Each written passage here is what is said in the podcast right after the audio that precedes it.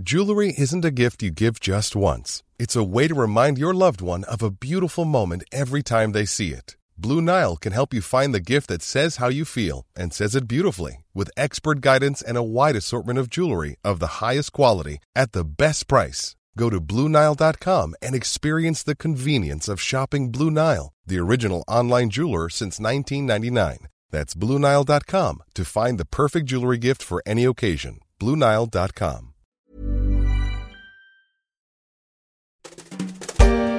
Le 3 novembre prochain, plus de 130 millions d'Américains sont appelés à se rendre aux urnes pour élire celui qui sera le 46e président des États-Unis.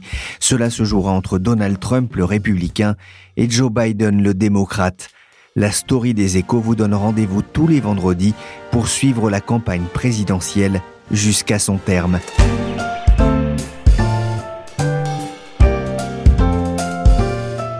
Je suis Pierrick Fay, vous écoutez La Story, le podcast d'actualité des échos en mode USA.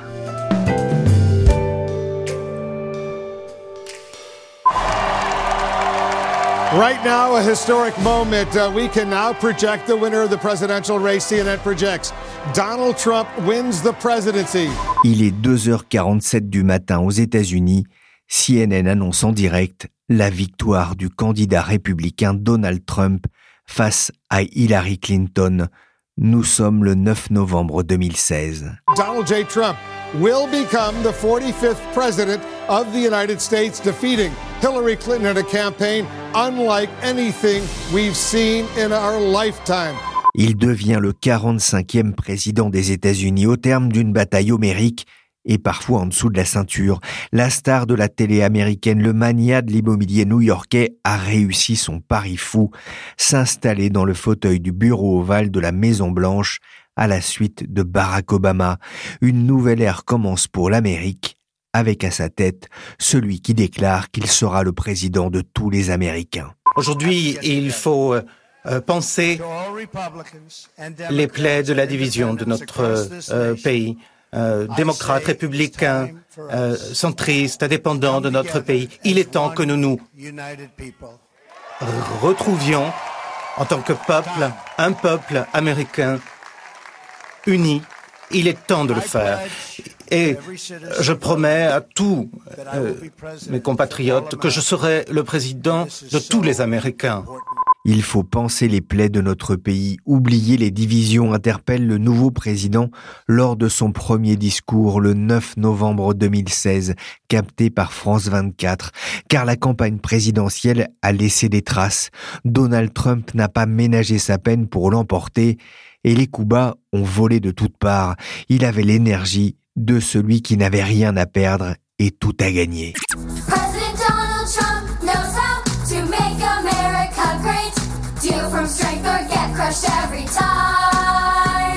Bonjour Elsa Conessa. Bonjour Pierrick Fay. Vous êtes rédactrice en chef marché finance aux échos, mais en 2016, vous étiez correspondante du journal à New York. Vous avez vécu en direct l'ascension et la victoire de Donald Trump. On va revenir un peu en arrière. Qu'est-ce que vous vous êtes dit quand vous avez entendu pour la première fois que Trump serait candidat à la Maison Blanche Alors moi, quand je suis arrivée aux États-Unis, il était déjà candidat. Je suis arrivée quelques semaines après qu'il s'est déclaré, et en fait, c'était pas tout à fait une surprise parce que Trump en fait avait envisagé de se présenter à plusieurs reprises déjà euh, à des primaires euh, en vue de l'élection présidentielle. Je crois qu'il il avait envisagé de le faire en 88, en 2000, en 2012, ça je m'en souvenais. Donc en fait, personne ne prenait vraiment au sérieux parce que bah, parce que c'était un récidiviste. À chaque fois, il se lançait en disant qu'il allait tout casser et il se retirait un peu penaud quelques mois après euh, en disant que il n'était pas prêt à quitter le secteur privé. En général, c'était l'argument qu'il mettait en avant. Donc euh, c'était à la fois une surprise et en même temps bon un peu un feuilleton quoi de le voir euh, se lancer dans les primaires. Alors, il se dit républicain convaincu, mais à une époque, il était plutôt classé parmi les démocrates? Oui, alors je crois qu'il a changé de parti cinq fois, qu'il a été alternativement euh, démocrate, républicain et puis euh, indépendant. Enfin, il a, je crois qu'une fois, il s'était présenté sous une bannière indépendante. Je vous apprendrai pas grand-chose en, vous disant qu'il n'a pas énormément de convictions. Il a l'air d'avoir des convictions très affirmées euh, depuis cinq ans. De fait, il a changé d'avis sur beaucoup de sujets. Hein. Je veux dire, il était favorable au libre-échange en 88. son ennemi à l'époque, c'était le Japon. Il a été plutôt pro-avortement, il a été pro-contrôle des armes à feu. Donc sur beaucoup de sujets, euh, on a vu qu'il n'était pas euh, animé par des convictions très très fortes. Et puis euh, bah, Trump, c'est un New-Yorkais. Donc c'est vrai que New York, c'est vraiment une ville démocrate. L'ancien maire de New York, d'ailleurs Bloomberg, a lui aussi changé de parti plusieurs fois. Donc je pense que c'est une ville où les gens sont assez pragmatiques. Qu'est-ce qui fait que cette fois-ci, il s'est dit j'y vais. Alors ça c'est difficile parce que c'est pas quelqu'un qui pratique beaucoup la, confession. Enfin, c'est pas quelqu'un qui raconte ses, vraies motivations profondes. Donc là on est forcément un peu dans l'interprétation. Je pense que, en tout cas, en 2012, hein, qui était l'élection précédente où il avait envisagé de se présenter, il y avait cette idée que bah, Obama serait quand même euh, très probablement réélu, puisque les six euh, sur les huit derniers présidents ont été réélus. Donc il y, a quand même la loi des, grands nombres qui faisait qu'il y aurait moins de place pour un candidat euh, de l'opposition à ce moment-là. Et puis bah, en 2016, il y a peut-être aussi une question d'âge, hein, parce qu'il avait 70 ans. Donc peut-être qu'il a hésité à plusieurs reprises et puis là il s'est dit qu'il y avait une fenêtre. Hein. Je veux dire, effectivement, le, le camp républicain était extrêmement divisé il y avait une place à prendre. Il était le seul alors à, croire à sa possible victoire? Ah oui, jusque très tardivement dans la campagne, en fait, euh, les gens l'ont pas pris au sérieux. D'abord parce qu'il s'était retiré plusieurs fois, il, s'est présenté plusieurs fois, il s'est retiré plusieurs fois, et puis c'est un animal politique euh, qui ressemble à rien de connu. Donc euh, quand il a commencé à apparaître dans les débats pour les primaires avec les, les 16 autres candidats, ils étaient 17 en tout, il avait en face de lui quand même des candidats comme le frère de George W. Bush, Jeb Bush, qui était euh, considéré comme vraiment l'héritier de la grande dynastie. Euh, ça semblait très sérieux. Il avait aussi des gens du Sud, hein, le, Texan Ted Cruz, qui a été aussi pris au sérieux pendant assez longtemps, Ben Carson, qui séduisait beaucoup l'électorat évangélique. Il y avait beaucoup de raisons de penser qu'il irait pas jusqu'au bout, mais en fait, c'est vrai que quand on l'a vu apparaître dans les premiers débats, c'était évident qu'il mangeait la scène, en fait. Nous C'était un pro de la télé-réalité, un pro des médias. Et donc, très vite, en fait, on voyait bien qu'il savait pas comment se comporter face à lui. Nous allons laisser ouvert Guantanamo. On va remplir la prison avec tous les mauvais gars. On va avoir de belles frontières solides. On va construire le mur, vous le savez, et j'ai beaucoup de respect pour Mexico. On a gagné le vote des hispaniques, mais laissez-moi vous dire que le Mexique va payer pour le mur. On entend Donald Trump sur Euronews après sa victoire dans la primaire républicaine du Nevada, située à moins de 300 miles du Mexique. Trump qui caracole en tête dans la primaire en soi, c'est déjà une surprise, Elsa? Alors, au moment où il remporte la victoire formellement, donc à l'été 2016, non, c'est plus du tout une surprise en fait. Ça fait déjà plusieurs mois qu'on sent euh, qu'il a éliminé euh, tous ses concurrents un par un. Les questions à ce moment-là, c'est plus comment le Parti républicain va s'en remettre, comment il va se positionner, parce qu'évidemment, Trump euh, a un programme qui n'est pas du tout conforme à la, à la doxa euh, des républicains. Et donc, ils sont tous très embarrassés face à lui. Hillary Clinton entre dans l'histoire en devenant la première femme à remporter l'investiture démocrate aux États-Unis. L'ex-First Lady a revendiqué sa victoire lors du dernier Super Tuesday en décrochant quatre nouveaux États, dont la Californie et le New Jersey. En face de lui, pour euh, la finale, pour le fauteuil convoité euh, de la Maison Blanche, il y a une candidate que tout le monde euh, connaît, Hillary Clinton, c'est la grande favorite? Bah À ce moment-là, sans le moindre doute. Elle attend ce moment. Je pense que les États-Unis attendent aussi un peu ce moment. Elle a raté les primaires de 2008 face à Obama. Elle a, été ensuite euh, ministre d'Obama. Euh, elle a été son ministre des Affaires étrangères. On dire, ça fait des années qu'on pense à elle. Le parti s'est mis complètement à son service hein, parce qu'il a quand même euh, les fameux emails qui ont fuité l'ont révélé. Le parti a œuvré pour écarter Bernie Sanders, qui était quand même un vrai concurrent. Donc en fait, là la voie était tracée. C'était vraiment l'élection qu'elle ne pouvait pas perdre. Et puis elle avait euh, de, vraies raisons de plaire aux Américains. Hein. L'époque de Bill Clinton, c'est une époque dont beaucoup d'Américains sont nostalgiques, de, forte croissance, même sur le plan diplomatique. Enfin, euh, donc euh, elle est partie avec un capital sympathique qui n'était pas nul. Quelques semaines avant le scrutin, les chances de victoire de Trump semblent vraiment très faibles Alors oui, évidemment, les sondages, ça va, ça vient au moment de l'ultime coup de poignard du FBI, là, qui décide de rouvrir l'enquête sur ses emails quelques semaines avant l'élection. Euh, on se demande si finalement ça va passer, mais enfin, globalement, pendant toute la campagne, elle est quand même en tête. Et euh, les jours qui précèdent le scrutin, je crois qu'il y a 10 points d'écart avec Trump. Elle est devant dans tous les swing states et elle commence même à gagner du terrain dans les bastions républicains comme le Texas, par exemple. Donc, euh, pour l'ensemble de la presse, des analyses politiques, même des marchés, il n'y a quasiment aucune incertitude. En fait, elle va gagner. Il est à la traîne dans les sondages et puis, euh, on va dire que c'est quand même un spécialiste de la bourde et des mots qui fâchent. Oui, c'est ça. Alors, ben, je pense que dans son cas, on peut plus vraiment parler de bourde, hein, parce que c'est sa façon de s'adresser à ses électeurs. En fait, euh, il peut pas ouvrir la bouche sans dire quelque chose qui choque. Et donc, effectivement, à chaque fois qu'il dit, comme quelques semaines avant le scrutin, il a, insulté la, famille d'un ancien combattant musulman. Euh, il a eu cette sortie sur les femmes, là, dans cet enregistrement où il expliquait euh, qu'il fallait les attraper. Il a expliqué même qu'il allait contester sa défaite s'il perdait. Il a incité les défenseurs du deuxième amendement, donc les porteurs d'armes à feu, à en gros se mobiliser pour défendre le deuxième amendement, sous-entendu prenez les armes. Et à chaque fois, en fait, qu'il fait une sortie comme ça, on voit bien que tous les analystes politiques, les élus, euh, même les républicains d'ailleurs, et la presse expliquent que ça y est, c'est fini. C'est un peu ce qu'on voit d'ailleurs se produire euh, en ce moment. Et en fait, il a un parcours qui est absolument inaltérable. Et il le dit lui-même d'ailleurs. Il dit Moi, je pourrais shooter dans la foule, enfin, euh, tirer dans la foule avec une arme à feu, je serais quand même élu. Pour autant, la liste des républicains qui lui tournent le dos ne cesse de s'allonger. Parmi eux, l'ancien candidat à la Maison-Blanche, John McCain. Cindy et moi ne voterons pas pour lui, a-t-il tweeté, alors que le candidat républicain s'apprête à affronter Hillary Clinton lors d'un deuxième débat cette nuit. La fameuse vidéo sur ses rapports aux femmes a fait des dégâts au sein du parti, comme on peut l'entendre ici. De nombreux leaders républicains se détournent de lui. Mais ça ne le fait pas changer d'un bah En fait, il en a fait un peu sa fierté. Hein. Euh, un de ses conseillers dit euh, le parti républicain façon euh, country club de la famille Bush, c'est fini, nous on va être le parti de la classe ouvrière. Et donc, il porte presque comme un étendard le fait que l'establishment du parti s'est un peu désolidarisé. Donc, effectivement, les, républicains ont essayé de faire émerger un candidat dissident, ils ont essayé de lui couper les vivres en se disant, bon, maintenant, on concentre toutes nos ressources sur le Congrès, sur les élections législatives pour surtout pas perdre le Sénat. Mais en fait, bah, ils se rendent compte assez vite que pour beaucoup d'entre eux, pour être réélus, il va falloir qu'ils le Pour eux, c'est un vrai cas de conscience, parce qu'ils se trouvent en position de, en gros, euh, choisir de suivre ou, bah, renoncer à une carrière politique. Hein. Ce sera confirmé d'ailleurs deux ans après dans les midterms.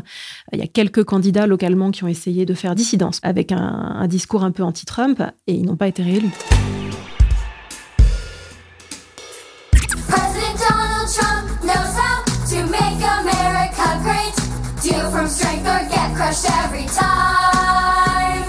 Des bourdes, une adversaire redoutable qui rassure les milieux d'affaires. Malgré les chants à sa gloire, Trump cumule les handicaps et notamment un handicap démographique, Elsa? Oui, alors ça, c'est tout le côté un peu irrationnel de l'élection, en fait. Hein. Démographiquement, on voit sur longue période la montée en puissance des minorités d'un point de vue démographique et dans le corps électoral. Je crois qu'en 2000, il y avait un électeur sur cinq qui était noir, latino ou asiatique. En 2016, c'est un sur trois. Tous les experts vous expliquent à ce moment-là que euh, du compte tenu du poids des minorités, ça va être très compliqué pour lui et que Clinton, qui joue cette carte-là, a quand même beaucoup plus de chances de passer. Alors l'inconnu à ce moment-là, c'est la mobilisation des, minorités, parce qu'elles tendent quand même traditionnellement à moins participer aux élections.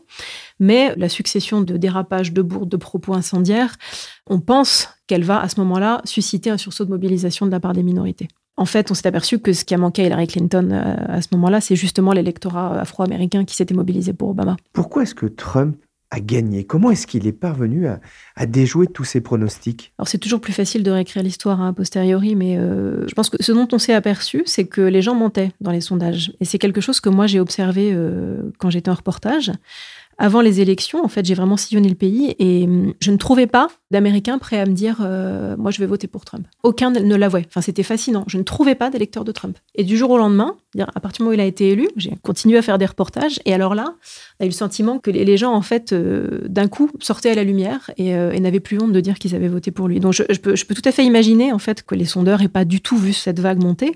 Après, sur les raisons objectives ou tentatives d'explication de sa victoire, bon, on sait bien qu'il il s'est adressé à un de, enfin, en particulier l'électorat des classes moyennes blanches, celle du, centre du pays, hein, ce qu'on appelle le flyover country. Donc, c'est les endroits où les gens des côtes ne s'arrêtent jamais, qui sont des régions qui ont souffert euh, durement de, des 40 ans de désindustrialisation. Et ce qu'on voit vraiment sur le terrain, c'est qu'il y a un sentiment de déclassement très très fort dans certaines communautés auxquelles Trump s'est adressé directement et qui, pour beaucoup d'entre elles d'ailleurs, étaient prêtes à, voter Sanders. Moi, j'ai été frappée euh, dans la population des ouvriers en particulier de voir combien ils avaient été sensibles à la, candidature de Sanders parce que c'était quand même plutôt des démocrates au fond. Et en fait, Trump a vraiment réussi à capter cet électorat, ce que Clinton n'a pas réussi à faire. Il a su euh, trouver les mots. Hillary Clinton a, a péché d'une certaine façon aussi par euh, en France, on dirait un, mépris de classe, en tout cas par un excès d'optimisme? Oui, alors ça, c'est quand même ironique de penser qu'on lui a reproché, elle, son mépris de classe, parce qu'elle vient d'un milieu qui est beaucoup plus modeste que celui de Trump. Hein. C'est vraiment une, enfant de la classe moyenne de Chicago, donc des Grands Lacs et de, ces régions industrielles. Hein. Son père était un petit entrepreneur. C'était une famille républicaine, d'ailleurs, euh, son père était républicain. Et c'est quelqu'un qui s'est vraiment fait à la force du poignet. Elle, s'est, euh, elle a fait ses études, elle a été poussée par ses parents. C'est vraiment, euh, enfin, elle incarne sans doute plus que lui l'American Dream. Hein. C'est là que c'est quand même assez injuste. Après, c'est vrai que pour une partie des Américains, elle incarne un peu ce que Trump appelle le swamp, quoi, le marigot de Washington et de, des politiciens de carrière et de, de ces pratiques de collusion avec les lobbies, avec le privé, avec les, donateurs, avec Wall Street. Et ça, c'est quelque chose dont elle n'a jamais réussi à se défaire. Ça a été une campagne quand même euh, difficile, parfois violente, un dirty and nasty, comme on pourrait dire aux, États-Unis. Elle était prête pour ça, face à un animal comme Donald Trump Je pense qu'elle était prête, hein, parce que Hillary Clinton, c'est quand même une survivante. Il faut voir ce qu'elle a subi quand elle était First Lady. Elle a été attaquée, mais ça a été d'une violence, c'est inimaginable. Je veux dire, c'était sans doute la première First Lady qui travaillait, qui avait des ambitions pour elle-même, qui avait fait des études et qui avait aussi l'ambition de faire de la politique.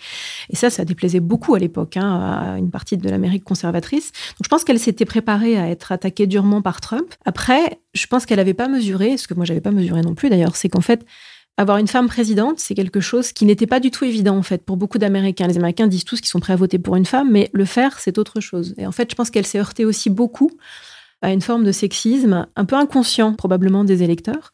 Alors évidemment, les électeurs de Trump, c'était tout à fait conscient. Hein. Je veux dire, moi, j'étais à la convention républicaine de Cleveland, il fallait voir les t-shirts avec des insultes, euh, c'était extrêmement vulgaire et euh, totalement assumé. Mais euh, dire, beaucoup d'études montrent que bah, une femme qui a l'ambition de prendre le pouvoir, d'exercer la fonction suprême en l'occurrence, elle est perçue comme étant ambitieuse, froide, calculatrice, manipulatrice. Et donc je pense qu'elle a souffert de ça aussi. C'est un peu le non-dit, mais je veux dire, elle a souffert du fait que c'était une femme. Est-ce que le, populisme de Trump, on peut, on peut dire ça, hein, ces phrases chocs ont fait mouche aussi auprès d'une partie de la population? Bah, C'est certain. Enfin, c'était un programme qui était facile à retenir. Hein. Je veux dire, build the wall, donc hein, construisez le mur. Bon, baisser les impôts, ça tout le monde comprend. Déréguler, alors il le disait, hein, il faut arracher le red donc c'était tout ce qui symbolise en fait le, formalisme administratif. Voilà, bon, les, Mexicains sont des violeurs, Hillary est malhonnête, évidemment. Enfin voilà, c'est à chaque fois des phrases courtes avec peu de mots, toujours un vocabulaire euh, vraiment accessible au plus grand nombre. Trump, c'est une icône des médias et de la télé-réalité. Euh, ça fait 40 ans qu'il occupe la conversation dans les, dans les foyers américains, donc il a, il a appris la punchline, quoi. Il, a, appris le principe de, capter l'audimat. C'est vrai qu'on en parlait hein, de Trump, on le voyait apparaître dans, dans des séries télé, dans, je me souviens d'un épisode de Friends, notamment, où on parle de lui à deux reprises. On dit qu'on l'a croisé à Atlantic City dans l'ascenseur. ceux qui connaissent la série verront tout de suite de quoi je parle. La télévision, justement, on en parlait avec Pierre Demou euh, dans un épisode précédent au sujet de cette émission de télé-réalité, The Apprentice. Trump fait aussi partie de l'Amérique. Ah, complètement, oui. Il est, il est aussi dans d'autres séries d'ailleurs. Hein. Sex and the City aussi, il apparaît dans cette série new-yorkaise. Oui, clairement, c'est une icône. Euh, on ne sait pas très bien une icône de quoi d'ailleurs, mais euh, je me souviens quand j'avais lu euh, le récit au moment d'une de ses multiples faillites, quand il était en négociation avec ses créanciers. Il y a un de ses créanciers qui raconte l'avoir vu. Ben, je pense que c'était peut-être à Atlantic City, marcher dans la rue et se faire aborder par, des femmes en mini-jupe, voulant absolument se faire signer la robe par Trump. Et donc voilà, donc la scène, c'est vraiment la, fille se penche, elle lui, montre son flanc, et donc Trump signe la robe. Et donc le, créancier disait à ce moment-là, je sais plus qui c'était, mais disait à ce moment-là, j'ai compris qu'en fait, euh, ce type-là, même s'il était endetté, son capital, c'était sa marque. Il est dans la légende américaine, quoi. C'est vraiment une icône euh, de l'Amérique. Merci beaucoup. Merci à tous. Désolé de vous avoir fait euh, attendre. C'était assez compliqué. Le 9 septembre 2016, Trump peut savourer sa victoire avec son vice-président Mike Pence qu'on entend ici. Mais si on se souvient des commentaires de l'époque, il y a un peu moins de quatre ans, Trump lui-même et son entourage semblaient abasourdis par l'issue du scrutin Elsa Il a nié ça, hein, mais il y a eu des récits, des reportages. Il y a le, livre de Michael Cohen, Fire and Fury, qui raconte justement qu'en fait, il n'était pas préparé, que Melania Trump s'est effondrée en sanglots, qu'en fait, il était là pour le fun de la compétition, en gros, mais qu'il n'était pas du tout préparé à exercer le pouvoir. C'est difficile à dire, mais enfin, le fait est que les, sondages ne le donnaient pas gagnant, donc euh, il avait certainement pas commencé à préparer euh, des listes pour euh, son futur gouvernement et prendre des contacts avec ses homologues à l'étranger. je pense que. C'était il y a quatre ans. Aujourd'hui, Trump est candidat à sa propre réélection. En face de lui, y a, il y a Joe Biden, ancien vice-président de Barack Obama. Le démocrate est largement en tête dans les sondages, ça nous rappelle quelque chose. Elsa, Trump peut-il perdre en 2020 Écoutez, moi, je, resterai très prudente hein, parce qu'on s'est quand même tous trompés dans les grandes largeurs en 2016. Donc, euh, je vois ce que disent les sondages en ce moment. Moi, je suis prudente parce que à chaque fois bon, ça fait quelques mois que j'ai quitté les États-Unis, mais à chaque fois que je quittais les côtes, hein, donc, euh, enfin, en l'occurrence la côte, j'étais à New York, j'étais fascinée par la popularité de Trump, en fait, et le, décalage qu'il y avait euh, entre ce que je voyais à New York et ce que je lisais, et ce que j'entendais ou ce que je voyais, en fait, euh, dès qu'on allait un peu vers le centre. Je ne sais pas dans quelle mesure les Américains lui tiendront rigueur de ce qui se passe en ce moment. Le coronavirus. Du coronavirus, et puis la, la récession, le, le, enfin, bon, les décès, le chômage, etc. Les États-Unis, c'est un pays où les, les gens n'ont pas tendance à accuser l'État fédéral de tout quand il y a un problème. Euh, l'échelon de référence, c'est vraiment l'État, state, quoi, pas le federal state, mais le, le gouverneur les États, plus que le les États hein. fédérés, voilà. Donc, euh, je pense qu'on a, on a un peu tendance à plaquer euh, nos, nos, modes d'organisation politique européens sur les États-Unis. il faut savoir aussi qu'il n'y a pas de politique fédérale de santé publique aux États-Unis. Il n'y a pas de vaccin obligatoire. Les, les, les vaccins obligatoires, ils sont fixés État par État.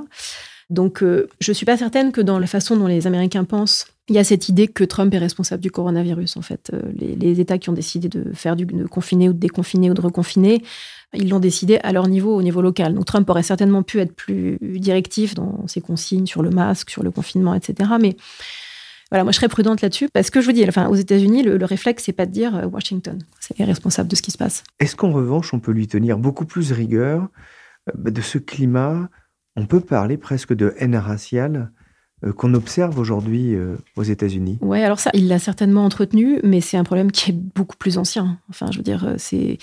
Moi, j'étais frappée quand j'étais aux États-Unis de voir peut-être toutes les semaines des histoires d'Afro-Américains qui étaient tués par des policiers dans leur jardin, parfois même dans leur appartement, en voiture, et que les types étaient jamais condamnés, en fait. Enfin, donc, effectivement, Trump, je veux dire, il est foncièrement raciste, tout ce qu'on veut, évidemment, mais quand une société produit ce genre de faits divers et qu'elle s'en accommode et que deux fois sur trois les policiers sont pas condamnés et que bah, on n'en parle même pas d'ailleurs hein, en Europe, euh, l'histoire de George Floyd est arrivée jusqu'en Europe, mais moi je me suis vraiment souvent demandé aux États-Unis pourquoi toutes les histoires que je lisais, les faits divers en fait, ne provoquaient pas d'étincelles et de manifestations plus violentes. Enfin, je, je pense que c'est faire un diagnostic à mon avis très partiel, quoi d'en attribuer la responsabilité à Trump. C'est un problème qui est beaucoup plus profond. C'est un pays qui est profondément raciste, les États-Unis. C'est difficile à entendre quand on est européen parce qu'on est très attaché à Obama et euh, enfin c'est un sujet auquel je suis un petit peu sensible pour d'autres raisons, donc je m'y suis intéressée. On peut pas imaginer à quel point vivre aux États-Unis en étant noir, c'est dangereux. On est un danger pour soi-même. Donc euh, voilà, bon, Trump, oui, peut-être. Mais euh, je ne suis pas certaine que ça s'améliore brutalement si on a un président démocrate en novembre. Ça s'est d'ailleurs pas beaucoup amélioré sous Obama. The And the American people have elected their new champion. Qui sera le prochain champion des États-Unis, le 46e président? Rendez-vous dans la nuit du 4 novembre pour le savoir et pour savoir si cette fois-ci, les sondages ne se sont pas trompés. Merci Elsa Conessa, ancienne correspondante des Échos à New York, pour ses souvenirs de 2016. La story s'est terminée pour aujourd'hui. L'émission a été réalisée par Willy Gann, chargé de production et d'édition Michel Varnet. Vous pouvez retrouver la story sur toutes les plateformes de téléchargement et de streaming de podcasts et notamment sur Audio Now, nouvelle plateforme créée par Prisma, M6 et RTL. Pour l'information en temps réel, rendez-vous sur leséchos.fr.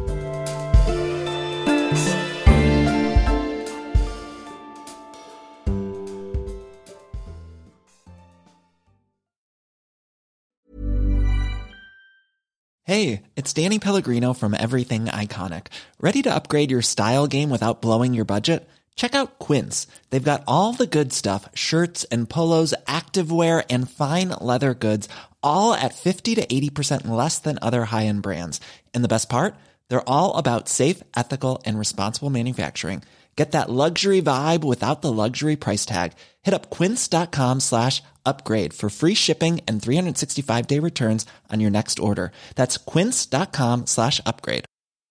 Mom deserves the best, and there's no better place to shop for Mother's Day than Whole Foods Market. They're your destination for unbeatable savings, from premium gifts to show stopping flowers and irresistible desserts. Start by saving 33% with Prime on all body care and candles. Then get a 15 stem bunch of tulips for just $9.99 each with Prime. Round out Mom's menu with festive rose, irresistible berry chantilly cake, and more special treats. Come celebrate Mother's Day at Whole Foods Market.